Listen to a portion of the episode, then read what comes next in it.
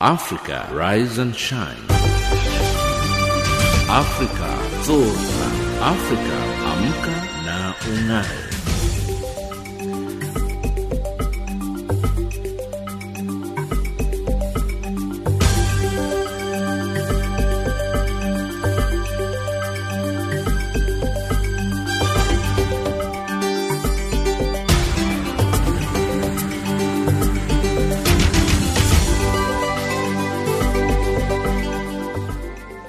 Good morning and a very warm welcome to Africa Rise and Shine. This is Channel Africa from an African perspective, coming to you live from Johannesburg in South Africa. We're on DSTV's audio bouquet channel 802 and on www.channelafrica.co.za. I'm Lulu Gabu, in studio with Anne Musa, Tabiso Lohoko, and Figileli Ngwati. In our top stories on Africa Rise and Shine at this hour, Nigerian government accused of gagging the media. Mozambique awaits presidential election results and UN Security Council ends peacekeeping mission in Haiti. In economics news, stage 2 load shedding to continue in South Africa. And in sports news, the Springboks expect a high tempo game against Japan. But first up, the news with Anne Musa.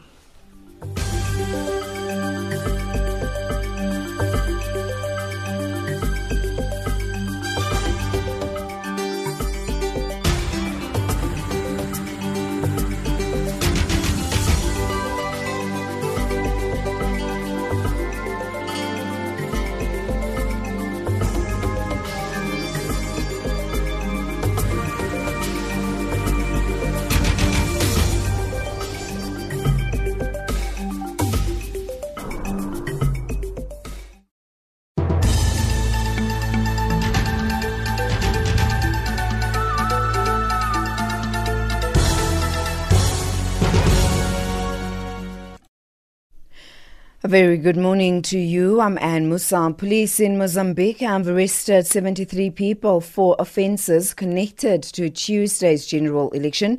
Police spokesperson Orlando Mudumane says they had been detained in connection with 22 electoral offences, including creating disturbance in the polling stations. Nine of those are being held in connection with an attempt to destroy a voting centre in Sofala province. He also urged Mozambicans to remain calm and wait for the results to be announced, which are expected by Friday. The vote, which includes a presidential election, has been seen as a test of the recently signed peace deal between the ruling Frelimo party and Renamo. Meanwhile, counting of votes is still underway in Mozambique, but interim results of the ballots counted in many voting stations shows that the Liberation Movement Frelimo party is leading and followed by Renamo. These are unconfirmed results which are still to be submitted to the Mozambique National Electoral Commission verifications. On the other hand, observer missions held, a mission held a series of meetings in Maputo to analyze the elections. Mutsibiwa Munareng reports. Life is back to normal in the capital Maputo. The Electoral Commission says the counting of ballots in the district is still underway. When the process is concluded, the results will be sent to the Electoral Commission's national office. By the end of the week, counting of ballots for the entire election is expected to be concluded. Eight opposition leaders have gone on trial in Guinea accused of organizing protests against President Alpha Conde's plans to seek a third term in office. They belong to an alliance of political parties, unions, and pressure groups and face sentences ranging from three to five years. Activists say that at least seven people have been killed since protests began on Monday in the capital, Conakry, and elsewhere in the country. Health workers said demonstrators were shot dead by the police. Authorities have denied the security forces used firearms and say only two people had died. The UN Security Council says it's concerned about the risk of a deterioration in the humanitarian situation in northeastern Syria and the escape of Islamic State fighters. The brief UN statement made no direct reference to the Turkish offensive against Kurdish militia in the region. The statement came as President Donald Trump played down the crisis. Our soldiers are not in harm's way, as they shouldn't be, as two countries fight over land. That has nothing to do with us. And uh, the Kurds are much safer right now, but the Kurds know how to fight. And as I said, they're not angels. They're not angels. And finally, a Moroccan journalist sentenced to a year in jail for premarital sex and allegedly having an abortion has been pardoned by the country's king. Journalist Hajar Raisuni and her fiance, who was also pardoned, were both jailed last month. Activists say the 28 year old's case is part of a crackdown on independent reporters. Premarital sex and abortions are illegal in Morocco, the BBC's Tracy Buchan reports. In online images of her release, Hajar Raisuni smiled and raised her hand in a victory sign as she walked free from the El Arjat prison near the capital Rabat. Rights groups have protested that Ms. Raisuni was targeted for her work at an independent newspaper. She was arrested in August, along with her fiance and two of his colleagues, as they left a gynecologist clinic in the capital. She had denied the charges, saying she had been treated for internal bleeding. And that's the news headlines at 7:30 Central African Time.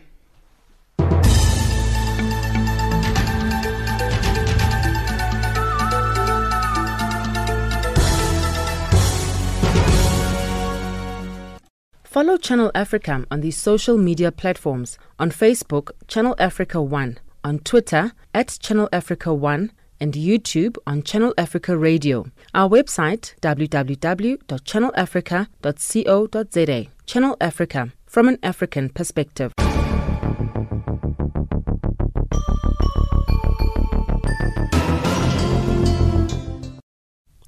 Nigerian opposition party, the People's Democratic Party, says the All Progressive Congress led government is planning to restrict the media and freedom of expression in the country. This after the federal government's approval of the review of the National Broadcasting Code.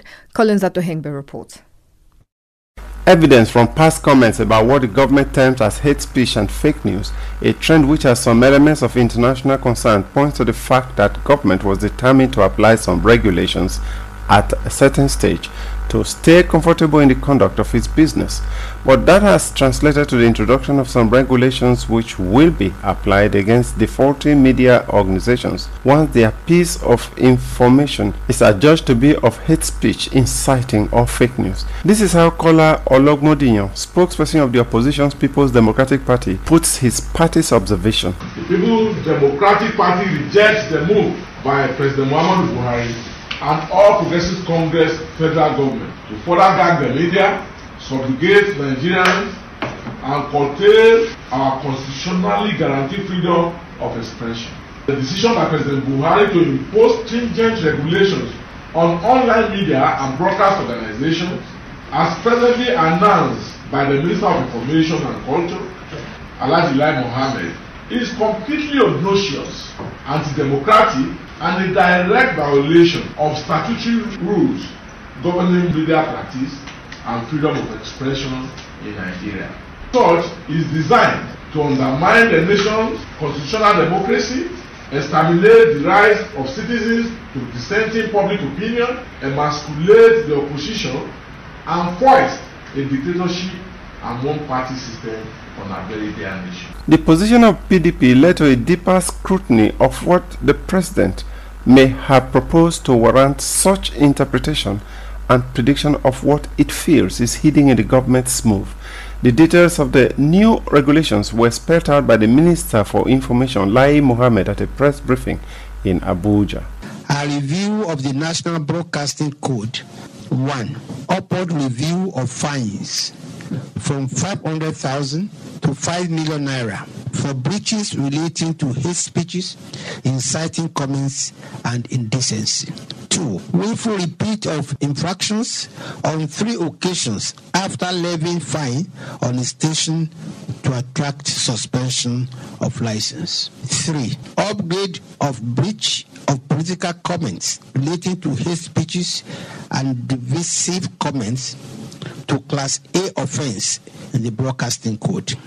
Amendment of the NBC Act to enable NBC licensed web TV and radio stations, including foreign broadcasters, beaming signals into Nigeria. What does this suggest in the reasoning of the ordinary Nigerian who is not aligned to any of the political divide? Robert Clarke, a septuagenarian and a senior advocate in the Nigerian legal system, says in his view, Buhari has no plan to gag the press as alleged.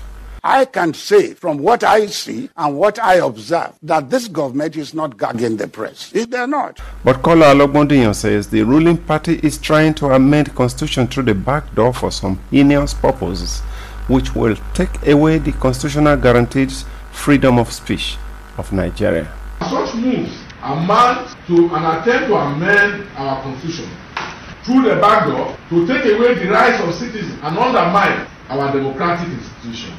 A development that has the capacity to destabilize our nation. The PDP therefore invites Nigerians to note that the dictatorial pathways which the Buhari presidency seeks to impose, if allowed, will herald the gradual emasculation of freedom of expression, depression of free press, infringement on the rights of citizens, and foisting of siege mentality on the people of our dear country. And there are apprehension that the directive is geared towards clearing the ground for the introduction of certain harsh policy in our country. The PDP's position seems to have gathered the sympathy of those who also see the government's move as capable of sending the wrong signals in the trails of attempt to gag the press. Ken Okolugbo says the feeling may not be unfounded after all. We have always seen the press as the only alternative we have to expose the ills of any government. And so when you make certain conditions which is geared towards carrying the press, it's seen as if you want to emasculate the press. A member of the ruling All Progressive Party, Richard Menga, says the new rules are meant to sanitize the system so that the media will be saved from dissemination of untrue reports which is much more dangerous. No, to the best of my understanding, what that thing entails is that there should be moderation. It's quite true freedom of speech is in the constitutional democracy. But all these lies people come out to say, to misinform gullible Nigerians, tell a lot of lies that this is going to happen, this is going to happen. That is aimed at regulating all, all these things. But then, Kassim Afegbua of the People's Democratic Party says part of the problem is that the new rules are not consistent with the democratic practices because the president, it would seem, is taking over the duty of the legislature. I think under a democracy, the president does not enjoy that fiat to decide or to decree fees into existence in a manner that would suggest that he's taking over the responsibility of the National Assembly, which is vested with that responsibility of making laws for the good governance of the country. So, to the extent of increasing uh, penalties for breaches from 500,000 to 5 million, and in, those, in, in that sequence, I think uh, is quite undemocratic, unbecoming of a democracy, and I think uh, it's an attempt to gag the press and also instill fears in the minds of the people. Views on issues of this nature can be as many as the number of Nigerians, depending on the side of the divide one is on, and there may be no satisfactory singular views to the alternatives available to a government which feel it's time to put a seal on the extent of allowable freedom if need be. Perhaps what is needed is a stakeholders talk so that there will be a common ground of agreement for the nation's sake. From Lagos, Nigeria, I am Collins Nosato Ngwe for Channel Africa News. Zimbabwean rights groups have accused the government of continued abuses since the despotic rule of late former President Robert Mugabe came to an end two years ago, with military violations rising to, rising to new levels. In a 90 page assessment of the state of human rights in 2018, they accused security forces of cracking down on civilians and their political freedoms. Simon Muchemwa reports from Harare. Deception is the name of the 2018 human rights report launched by the Zimbabwe Human Rights NGO Forum in the capital, Harare, on Tuesday. According to the report that sought to detail all human rights abuses in the country from January to December, the 2018 cases surpassed those recorded in the previous year. Zimbabwe witnessed an increase in violations of labor bodies that were violently stopped from protesting, the arrest of opposition as well as human rights activists. However, of importance is the killing of innocent civilians by the armed soldiers on the 1st of August 2018, an incident that sparked international outcry. Dzikamai Bere, programs coordinator of the Zimbabwe Human Rights NGO Forum besieged the country's leadership to help reduce cases of human rights abuses, especially by the military. This report makes recommendations it identifies that 72% of the violations that we documented in 2018 are as a result of government action, not necessarily in action. So the forecast is we recommend that there be political will to turn off the infrastructure of violence. If that happens, 72% of the violations will disappear because it means there will be no more uh, shootings against innocent civilians. It means there will be no more torture by the police, and it means there will be no more unlawful surveillance, there will be no more abductions, and there will be no more unlawful detention. So if you go through this report.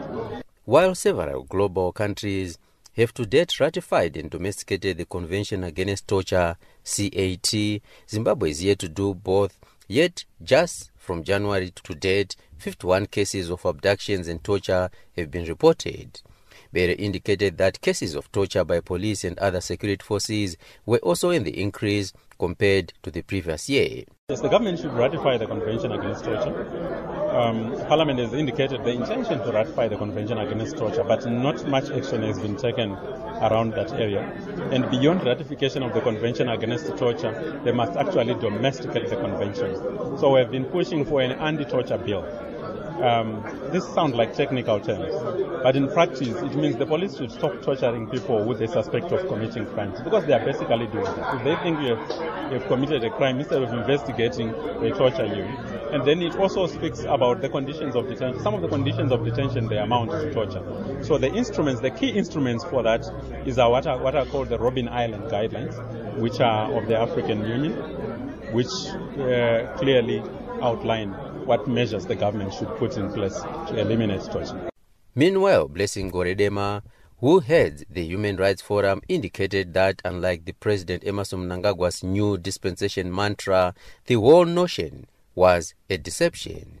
As such, the 2018 report was titled Deception, just to indicate the contrast in Zimbabwe. We just released a report which we are calling a new deception after we have assessed the progress within which this new dispensation, as it were, has made regarding uh, respecting and ensuring and fulfilling the human rights of its people. And the observations in that report are quite, you know, a sad reality that in every form and nature of violations, we have actually seen a surge, an increase of uh, the, the, the human rights violations and that record is quite disheartening for an, an, a government that wants to be seen in a different light in the sense of a new dispensation. From 2018, the country started witnessing an attack of both ordinary citizens calling for better livelihoods or working conditions, an unprecedented action, Gorejena said.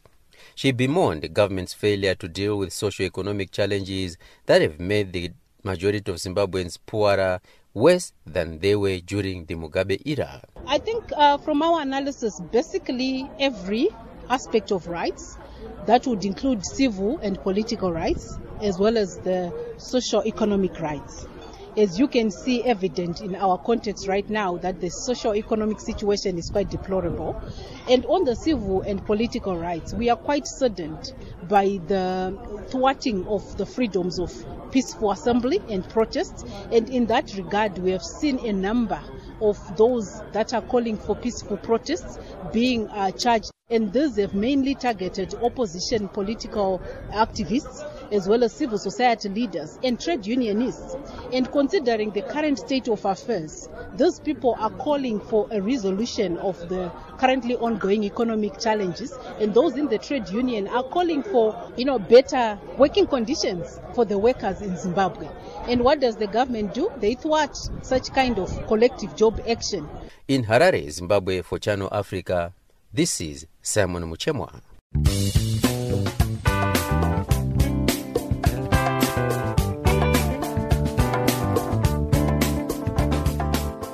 Hello.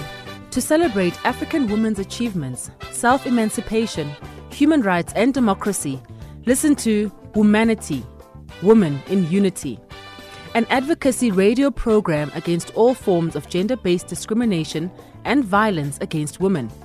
Womanity Woman in Unity on Channel Africa every Thursday at 5 past 10 Central African Time and every Sunday at 5 past 6 Central African Time. Womanity, Women in Unity, with Dr. Amalea Gonez Malka every Thursday at 5 past 10 Central African Time and every Sunday morning at 5 past 6 Central African Time. Channel Africa, celebrating African women's achievements, the voice of the African Renaissance from an African perspective. Vote counting continues in Mozambique after Tuesday's election, but interim results of the ballots counted in many voting stations shows that uh, Frelimo party is leading and followed by Renamo. These are unconfirmed results which are still t- to be submitted to the Mozambique National Electoral Commission verifications. Mutsibi Munareng has more. Life is back to normal in the capital Maputo. 42 year old Elisa Maita is a worker who sells teddy bears to sustain her life. She says after voting, she hopes her life will improve. I voted yesterday. I'm hoping for a positive change and I'm hoping my business will be better. In the Maputo CPD, people are selling different kinds of items ranging from belts, sunglasses, and food, hoping to get money for their sustainability.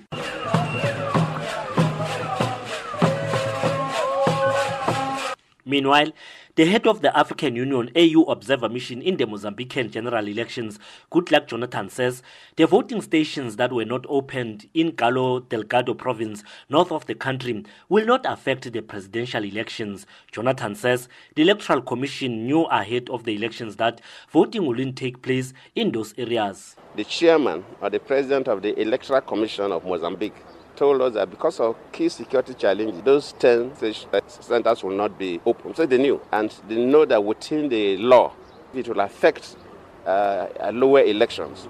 But as far as the presidential election is concerned, those will not affect because they made it public. The elections were not going to be conducted in those uh, units. According to them, there are no people living because of the excessive killings. People have moved away from that place. So even if you go to vote, you will not see anybody but the people have relocated. The Electoral Commission says the counting of ballots in the district is still underway. When the process is concluded, the results will be sent to the Electoral Commission's national office. By the end of the week, counting of ballots for the entire election is expected to be concluded. Mutsibwa Munareng, Maputo, Mozambique.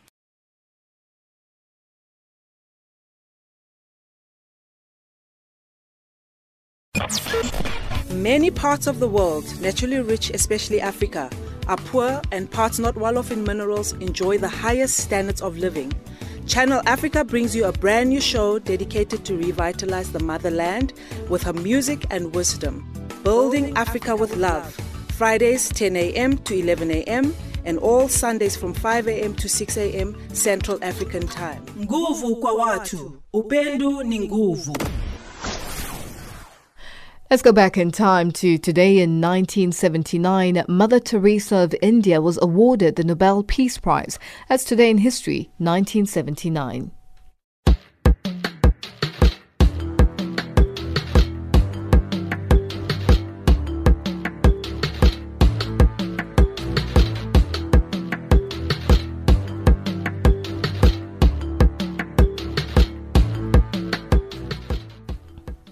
Although United Nations peacekeeping operations are over in Haiti, the Caribbean country will not be alone as a new political mission focused on sustainable development kicked off its work there on Wednesday. That's the message from Jean-Pierre Lacroix, UN Under-Secretary General for Peacekeeping, who has been reflecting on achievements during that 15-year period. Two successive UN peacekeeping operations, known by the French acronyms MINUSTAH and MINUJUSTH, helped the Haitian authorities to build up the national police force, strengthen the judicial system, and improve protection of human rights. Pascal Sim of UN News asked Jean Pierre Lacroix about these accomplishments and why the situation now re- requires a different approach from the international community. Well, I think it's important to highlight before everything that UN peacekeeping is leaving Haiti, but the UN is not leaving Haiti, and there will be a continuation of uh, UN support to that country in different ways and different modalities, but uh, the same commitment to Haiti. And I think regarding the uh, uh the achievement of uh, peacekeeping, on the one hand, it is obvious that there are many challenges and problems that remain. On the other hand, what uh, was achieved uh, with peacekeeping was starting from a, a very uh, bad situation from the point of view of uh, violence, from the point of view of disorganization of Haiti, building up some key state capacities, such as the Haitian National Police, which is today a functioning police, even though it still needs some additional support. Uh, making progress as, as, well in the areas of uh, protecting human rights and also strengthening the uh, judicial system uh, with a number of uh, laws that were adopted with the support of, of the UN and capacity building in, in some key areas. There's one example which has to do with pre-trial detention, which is a major problem in Haiti and for which we've been able to, to support the reduction of the proportion of people detained, uh, you know, without trial.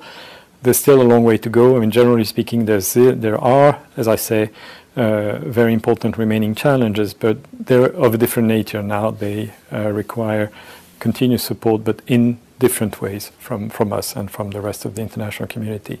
The current political situation in Haiti is of global concern. Many people wonder if it's the right time, if it was the right time for MINUJUS to leave. What do you have to say? Well, I have to say again that uh, the UN is not leaving Haiti, that uh, today's challenges are important, but they don't require a, a type of UN support uh, such as peacekeeping. They require different kind of support. Uh, today's problem in Haiti uh, are political, but they also have to do with the development and, and the humanitarian situation in that country. And this is exactly what uh, the UN is aiming to do with the new uh, integrated office of uh, the United Nations, which has started its operation today, and working very closely with it, the uh, uh, continuous work of uh, humanitarian and, and development agencies. But I have to say that it is important to highlight that in addition to the UN system, Haiti will need the support of uh, other partners, the bilateral partners, and other uh, organizations and entities that can uh, contribute to that effort. And what will be your message to the Haitian people and the Haitian political actors? Well, certainly the first message would be it is for the Haitian themselves to uh, find the way to uh, overcome the current problems and uh, that dialogue is key in that regard, that uh, the Haitian people should favor and support uh, peaceful dialogue to overcome the current political situation. And the second message is that uh, Haiti will not be alone. It will continue to be supported uh, not only by the UN office that uh, starts its work today, but also uh, continue to be supported by the whole UN system and uh, that uh, it is important for the whole of the international community, all partners to that country to continue and even strengthen their support to Haiti, both in the political sphere as well as on uh, humanitarian and development assistance. That's Jean Pierre Lacroix, UN Under Secretary General for Peacekeeping, speaking to Pascal Sim of UN News. Apartheid activist Albie Sachs has delivered the keynote address at the 10th Ahmed Kathrada Lecture in Johannesburg. Kathrada was also a South African anti-apartheid struggle stalwart who spent years in jail on Robben Island with comrades such as Nelson Mandela. Horisani Sitole reports. This year's theme was framed on Samora Machel's words, For the nation to live, the tribe must die. Albie Sachs says Ahmed Kathrada was not just a politician, but someone who will be there for others. For some people, politics extrudes their humanity. It pushes it out. It's as though you, know, you can't make omelets without breaking eggs. End justifies the mean. And for other people, the struggle being in action intensifies humanity. Your humanity, your concern, your connection with other people. Sachs says they have learned a lot from Mozambique, where he spent 11 years in exile. He spoke about how Mozambican independence gave them hope. He says Mozambique taught him to adhere to the rule of law. We've had six democratic elections in this country, free and fair. We take it for granted. They used to say one man, one vote once. Africa's not ready for democracy. It took us than what the us is a thousand years to get democracy. We have a lively, open press. We have a strong judiciary. We have strong civil society. But I saw in Mozambique, if somebody got locked up, there was no mechanism. Your husband, your wife, your son, your neighbor. You had to know somebody in the police force. Some of the people who attended the lecture are ANC Stere Kanegom and Ishmael Vadi. UCT professor Nomboniso Gasa was the respondent in the lecture.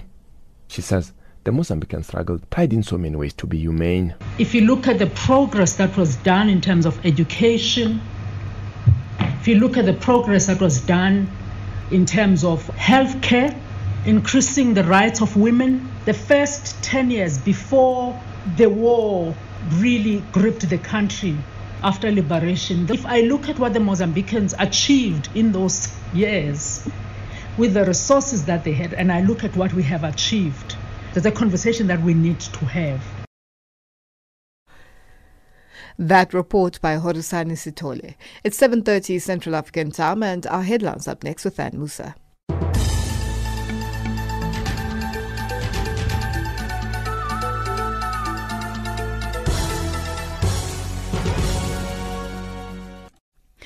A very good morning to you. I'm Anne Musan. The headlines Police in Mozambique have arrested 73 people for offences connected to Tuesday's general election. Eight opposition leaders have gone on trial in Guinea accused of organising protests against President Alpha Conde's plans to seek a third term in office. And the United Nations Security Council says it's concerned about the risk of a deterioration in the humanitarian situation in northeastern Syria and the escape of Islamic State fighters. Those are the stories making headlines.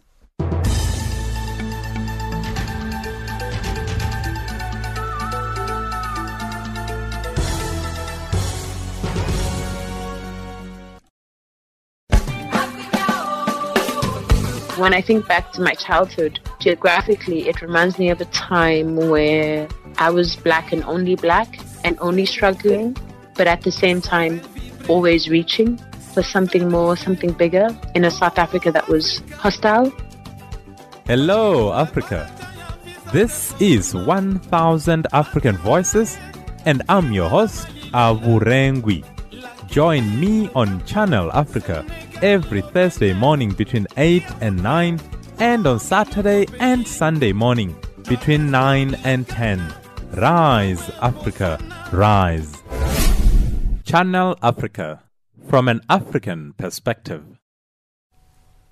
Let's go back in time to today in 1973. Arab oil producing nations announced they would begin cutting back oil exports to Western nations and Japan. The, resu- the result was a total embargo that lasted until March 1974. Today in history, 1973.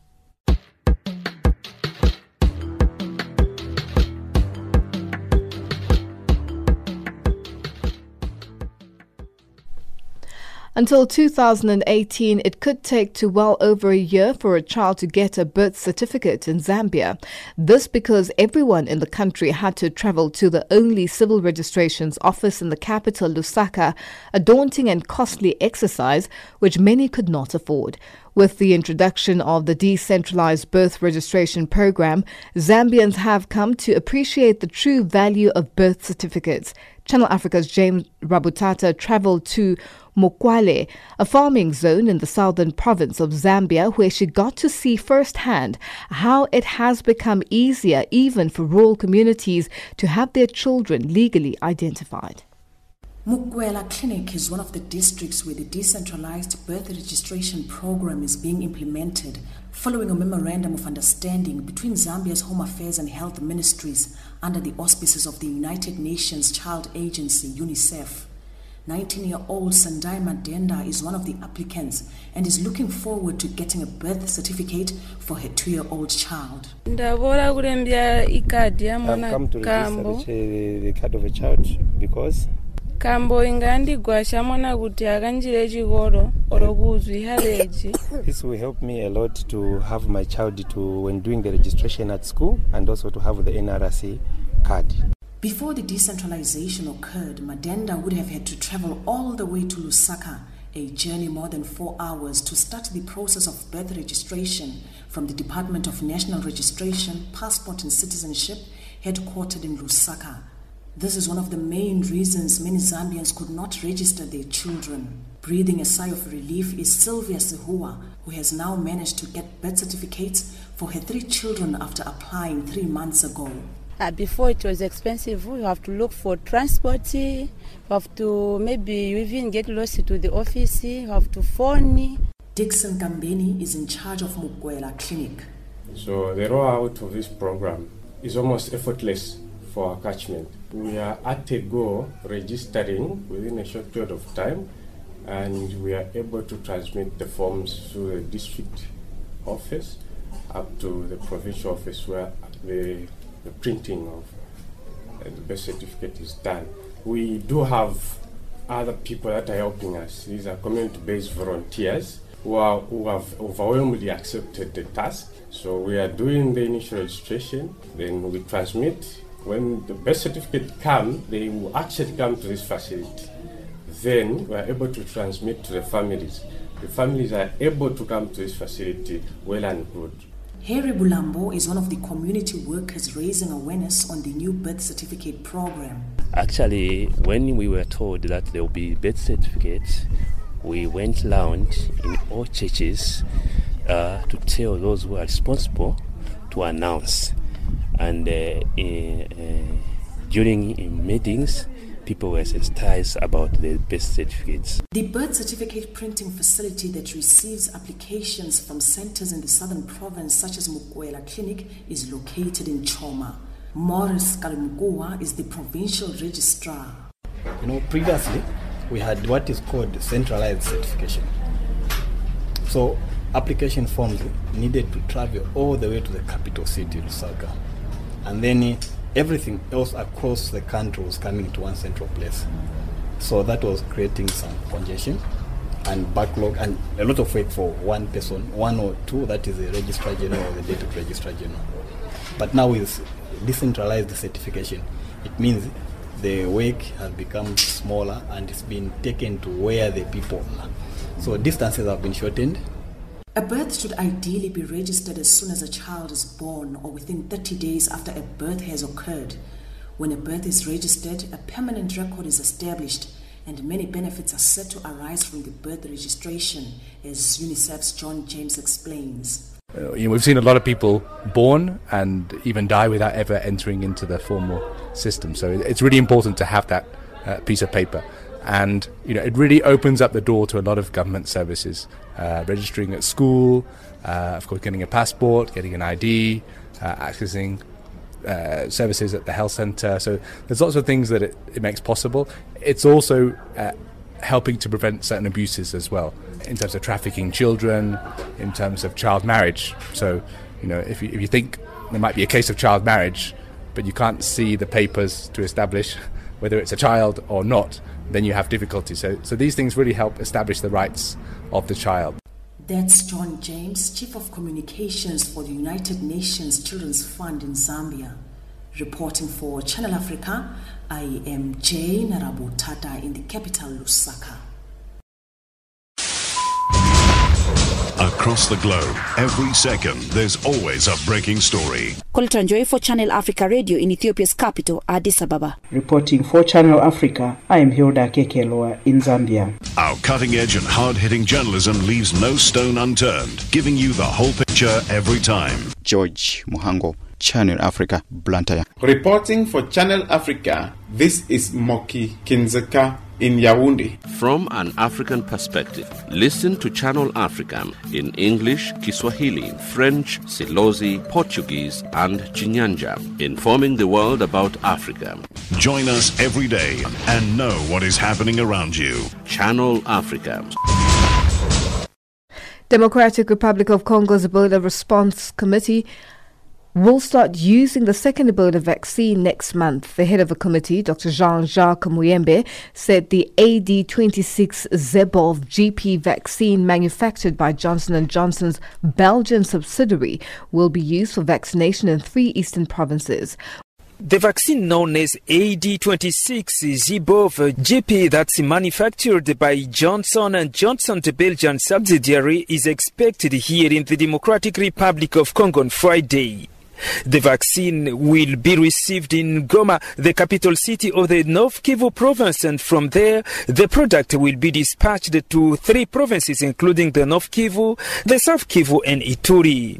Those are indeed the Ebola affected provinces in the Eastern Democratic Republic of Congo. The vaccine will be sent to Rwanda as well and extended to traders crossing into Rwanda. Dr Jean-Jacques Muyembe is the head of the Ebola Response National Committee. Il y a déjà deux communes qui ont été choisies. Two communes of Goma have been selected to receive the vaccines as there are so many people from Beni and Butembo. This vaccination will be extended to traders who regularly cross into Rwanda as well for small business. Qui vont au Rwanda pour les petits commerces. Some of the Congolese who accepted to share their views with Channel Africa have welcomed the announcement of the Johnson & Johnson's vaccine to be used against Ebola. The outbreak power has decreased after it has killed more than 2,100 people in the eastern DRC, where it infected more than 3,000 people in one year. And according to this Congolese Adolphe Bongo, the AD26 Zebov GP vaccine is to be supported if it doesn't have side effects that would harm people. About uh, those uh, vaccination, I think uh, it's gonna be something good in the way to prevent or to fight against that disease Ebola which killed many Congolese at East. I think is one of uh, the good things to do. Uh, it's okay. It's it's okay. It's good if the vaccination doesn't have uh, uh, secondary effects. I think is one of uh, the good things to do. But if uh, the vaccination has uh, secondary effect, I think we are not supporting that for the future or for life of our brothers who are living that side. It's it's okay. It's good. Congolese they can use it. If Dr. Muyembe has experience or he makes some expertise about that. It can be a prof- it can be profitable for Congolese. I would agree with him. I can opt and uh, accompany the doctor for his project because uh, even they give that uh, vaccination will not help people to come back to life. The National Committee of Riposte Against Ebola has ensured that the vaccine has no danger. Dr. Jean-Jacques Muyembe said it's the same that has been used in Guinea and in Uganda. Adolphe Bongo believes what's important is to continue reducing the Ebola cases and finally end it.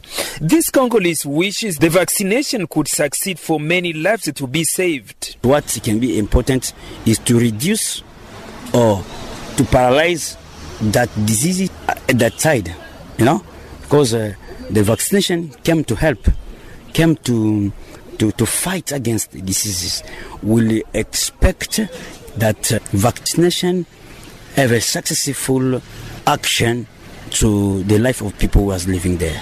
Yes, and uh, to reduce or to eradicate that uh, disease that side. It's indeed this vaccine that was rejected by former Minister of Health Dr. Oly Ilunga, who cited the risk of introducing a new product. He believed it has consequences in communities where mistrust of Ebola responders is already high. Jean Noel Bamweze for Channel Africa in Kinshasa. Across the globe, every second, there's always a breaking story. What we want to achieve is a healthy and vibrant economy which can ensure full employment to our people. The government concurs with the views of the Black Economic Empowerment Council report that it is now necessary to make our policies on black economic empowerment more explicit. Last May, I asked constituencies at NEDLAC to discuss youth employment incentives. I'm pleased that discussions have been concluded and that agreement has been reached on key principles. We are on an ambitious drive to industrialize, to attract investment, and to create more jobs for the youth of our country. They don't have jobs. I've tried looking for a job for it's a year and a half now. The challenges were experience and the, the level of education which I have.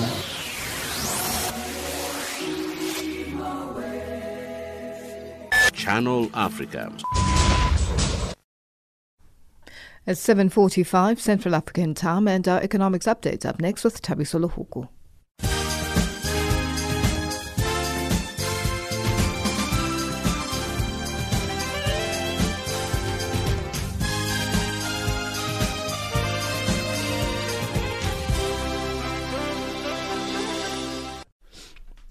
Good morning. South Africa's power utility is continuing with the stage 2 load shedding. Eskom's acting CEO, Jabu Mabuza, says that they understand the inconvenience it's causing and has assured South Africans that the company's objective is not to load shed. He apologized to South Africans and matriculants whose examinations were disrupted. Eskom earlier said that the return of load shedding was due to high levels of unplanned breakdowns and could continue for the rest of the week. A farm conference looking at the plight of farm workers continues at South Africa's University of the Western Cape Province this morning. Attended by farm groups and academics, researchers, the conference is aimed at discussing the working conditions and wages of farm workers as well as food security. The Ministers of Justice and Labour are expected to attend this morning's session. Tanzania's Center for Entrepreneurship and Executive Development has invited local entrepreneurs in the capital Dodoma to a workshop on managing and effectively growing their businesses in the region. The seminar is to provide entrepreneurs with the skills on how to improve their business, compete for opportunities, especially after the government transfers its operations to Dodoma. Venezuela's President Nicolas Maduro says he is assigning a working gold mine to each of the country's state governments to provide them with an income. Maduro's government has blamed U.S. sanctions for weakening the country's economy. His adversaries, however, say dysfunctional economic policies and rampant corruption are to blame for the problems. The BBC's Candace Piette reports. Last year, Mr. Maduro announced that the government was granting licenses to 32 gold fields in the Orinoco mining arc in the south of the country. Gold mined in the area has increasingly become Venezuela's lifeblood. With the Venezuelan currency, the bolivar, virtually worthless because of hyperinflation, gold is one of the few remaining sources of foreign exchange. President Maduro says the mines would provide regional state budgets with money for healthcare, education, and public transport. Government critics say Venezuela's gold business is allowing Mr. Maduro to corrupt public servants to perpetuate his rule. Angola's state-owned oil firm Sonangol and French company Total intend to create a joint venture to operate in the distribution and trade of crude oil by products as well as in the production of solar energy. Angolan Competition Regulator Authority says it's assessing the impact of the Sonangol Total fusion could generate on competitors. It says that the assessment process is still being conducted, but, but a decision will be made soon. The US dollar is trading at 360.44 Nigerian naira. It's at 1079 Botswana pula, 102.53 Kenyan shilling and 1317 Zambian kwacha. In BRICS currencies, the 1 US dollar will cost you 416 Brazilian roll, 64.21 Russian ruble, 71.24 Indian rupee, 710 Chinese yuan and 14.25 uh, to the South African rand. The US dollar is also trading at 78 pence to the British pound and at 90 cents to the euro. Gold 1000 $488, platinum $884 per ounce, Brent crude $58.95 a barrel. Stay tuned.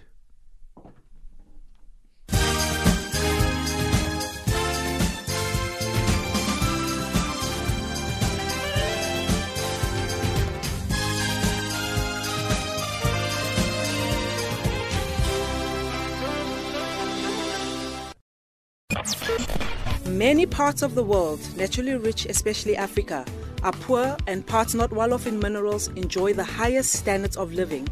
Channel Africa brings you a brand new show dedicated to revitalize the motherland with her music and wisdom. Building Africa with Love.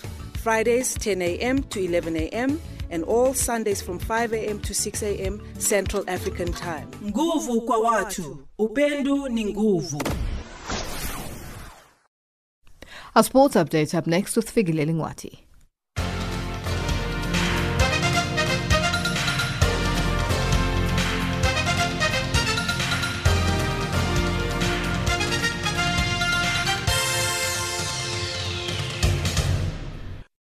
First up, let's begin with rugby news in our sports update. Ireland have sent an SOS to a South African born Ulster hooker, Rob Herring, ahead of the Rugby World Cup quarter-final showdown against New Zealand in Tokyo on Saturday at 12.15 South African time.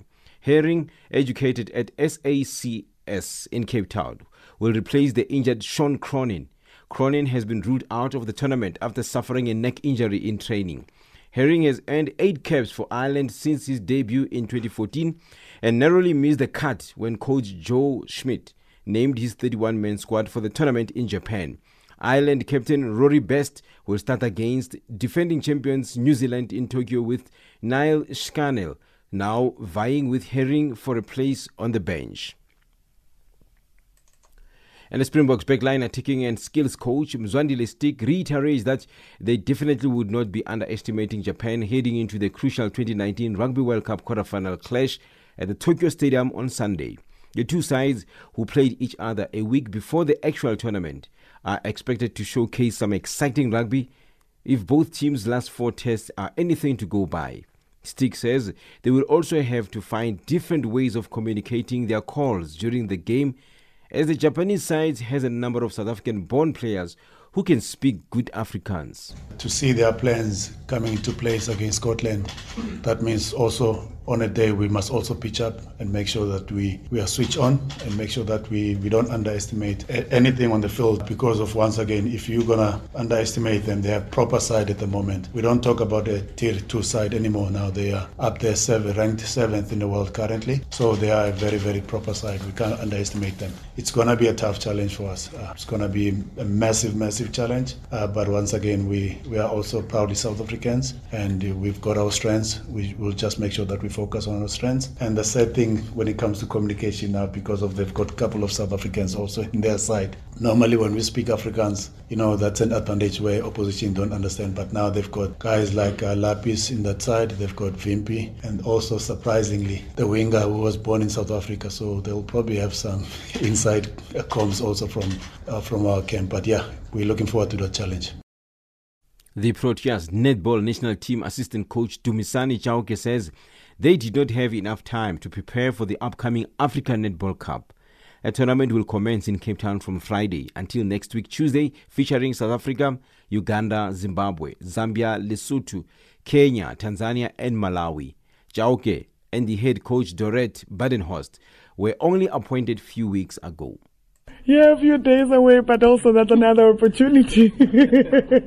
that's another opportunity, you know, uh, with African teams doing so well out in Liverpool. It's going to be great for us to take stock in terms of what, how, where we stand on home ground, where we stand in Africa and the continent. I mean, Uganda had a great show. Zimbabwe being debutants uh, at the World Cup came out strong. You know, um, I mean, Malawi having uh, the top players or Kamwenda coming back and reinforcing that attack, they're going to be a force to be reckoned with. So it's exciting times, but also it's a great opportunity for us to take stock and really check ourselves in terms of how are we holding up and how we're going to be building going forward in Africa.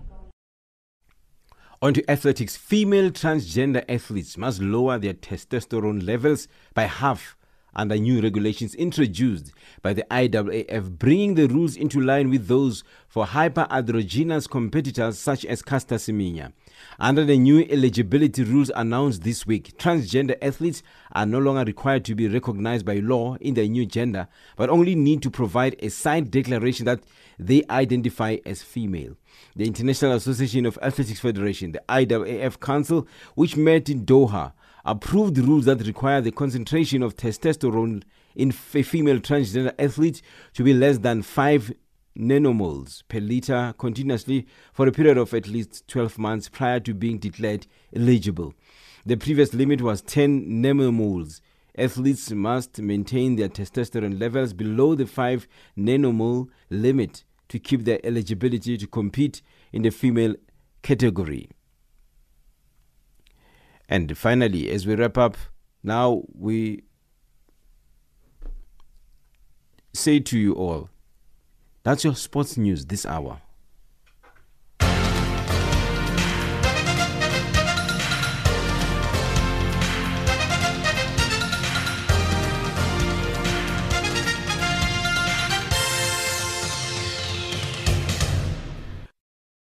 Africa, rise and shine.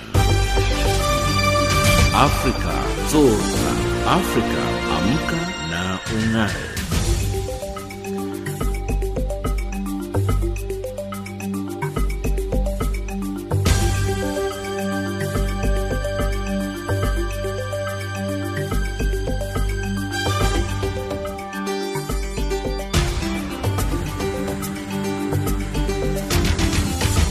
Recapping our top stories on Africa Rise and Shine at this hour.